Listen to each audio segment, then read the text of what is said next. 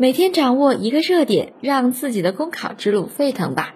大家好，我是主播自自酱，今天为大家分享的热点是：海底捞给顾客打标签怎么看？近日，网友爆料称，海底捞在会员系统里私下给顾客打标签，主要包含体貌特征和个性需求。在当前强调企业服务的市场环境下，商家在合理且必要的范围内，针对消费者描写用户画像，可以提升用户体验。尤其是海底捞的服务，常被冠以贴心印象。要实现这种服务水准，没有精准的用户画像是不太可能的。但是，不让人反感的打标签，必须建立在一个前提上：不歧视消费者。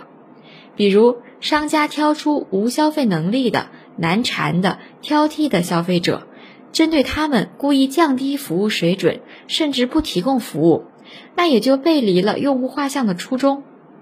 另外，标签中如果过度关注体貌特征，就可能涉及到个人隐私，也容易让消费者有一种被评论的感觉，引发顾客的不适。因此，个性化服务可以有，但是需要边界。一方面，企业对消费者画像的采集和使用需要坚守法律底线，注意平衡顾客隐私和服务质量二者之间的冲突，以便在探索更优质服务的道路上取得更多突破。另一方面，如果消费者感觉自己的个人信息被商家超范围收集或者过度收集，又没有征得自己的同意，可以向包括市场监督管理局在内的有关部门进行投诉。好了。今天的热点我们就学习到这里了。